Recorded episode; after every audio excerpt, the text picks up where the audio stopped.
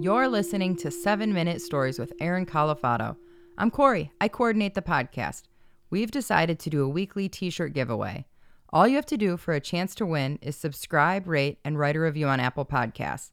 If you don't have Apple Podcasts, you can share a favorite episode on social media using the hashtag 7 Minute Stories. Make sure and listen as I'll announce a winner each week. Thanks everyone for your ratings and reviews. This week's winner is Frank O'Reedy. I already reached out to Frank and his shirt will be there in about a week. Thanks again. Now, on to the story. This episode, the interview.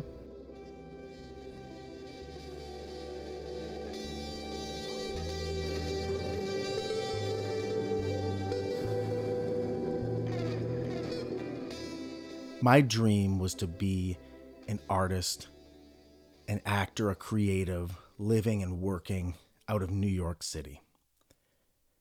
I wanted it so bad.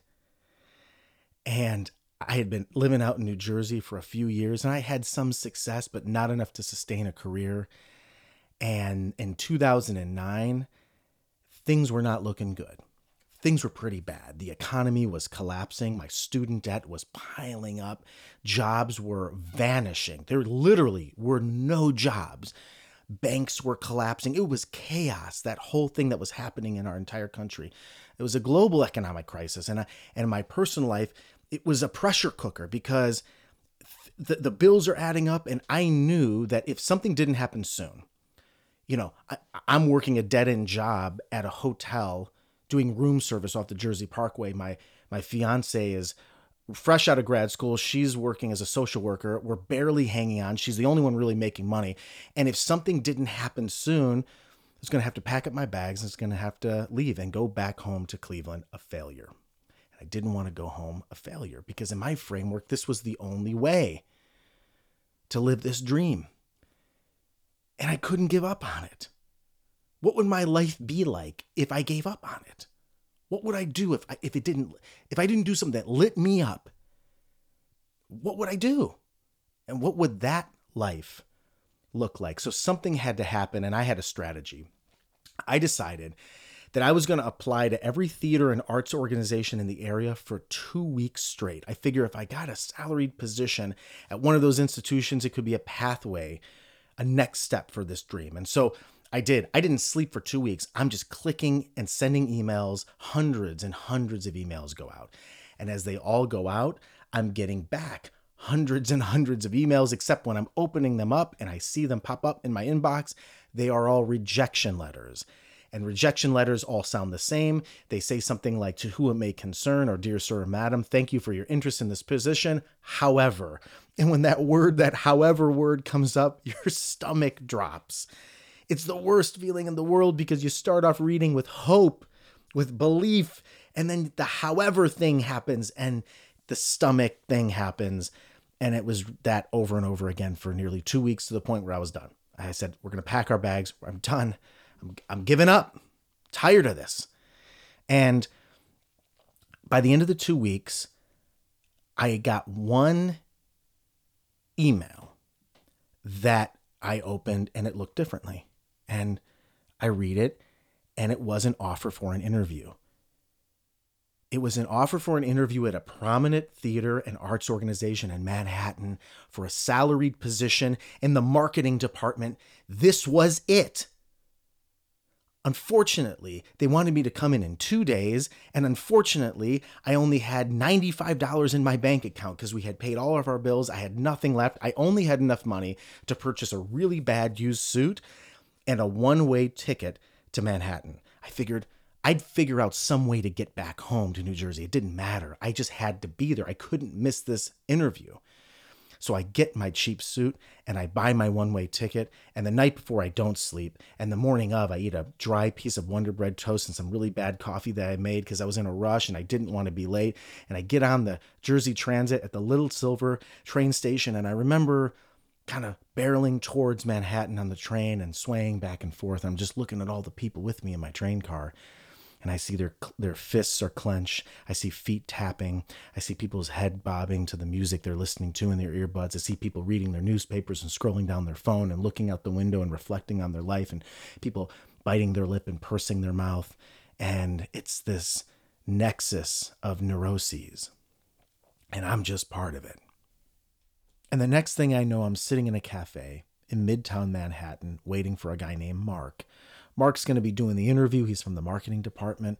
And as I'm sitting in the cafe, I realized I only ate two dirty pieces of Wonder Bread in the morning and I'm starving. And all around me is cinnamon rolls and egg and cheese sandwiches and wraps and the coffee. Oh, the coffee being brewed and being pressed, the dark, rich coffee being poured into giant mugs and the steam rising on the top of it and people drinking it and it's warming their insides. And there I am just tremoring with nervousness and hunger.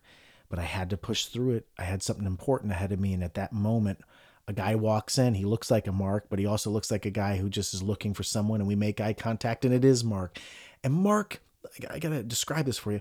I'm observing Mark and his circumstance. Mark is very calm. He has this aura of just, he's content and calm. He kind of glides in to the cafe.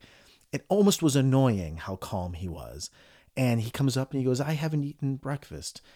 Uh, Aaron, I'm going to go to the uh, the counter. Would you like to come with me? And I said no, because I didn't have a cent to my name. So I let Mark go to the counter and I'm waiting for him.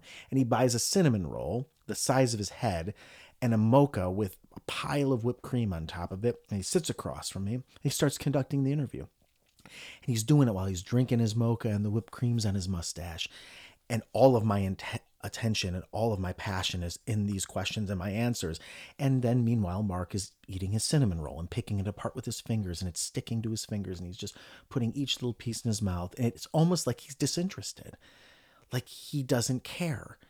And I realized in that moment an insight to circumstance, right?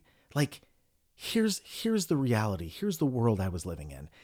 In that moment, that interview from me in that cafe with Mark was the most important moment in my creative life. One of the most important moments in my life, right there. For Mark, that meeting, that interview, was just another cup of coffee. And we finished the interview, and I did everything I could, and I felt like I, I did well.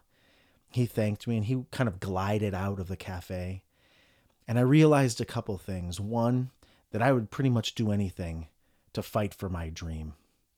And I was proud of that. But I also had more pressing matters because I had to figure out a way to get back home.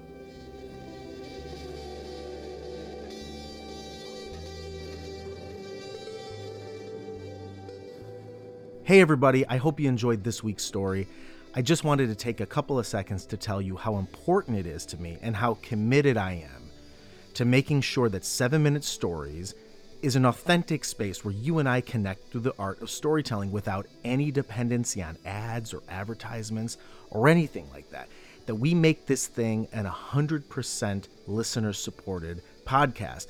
And you can be a huge part of making that possible by going to 7minutestoriespod.com. That's the number 7 minutestoriespod.com. And when you're there, click the merch tab on the website and buy yourself an awesome t shirt or an amazing hoodie. And I know we're going to keep adding more stuff to that merchandise page. So keep checking back with it. I appreciate you all, and I'll talk to you next week.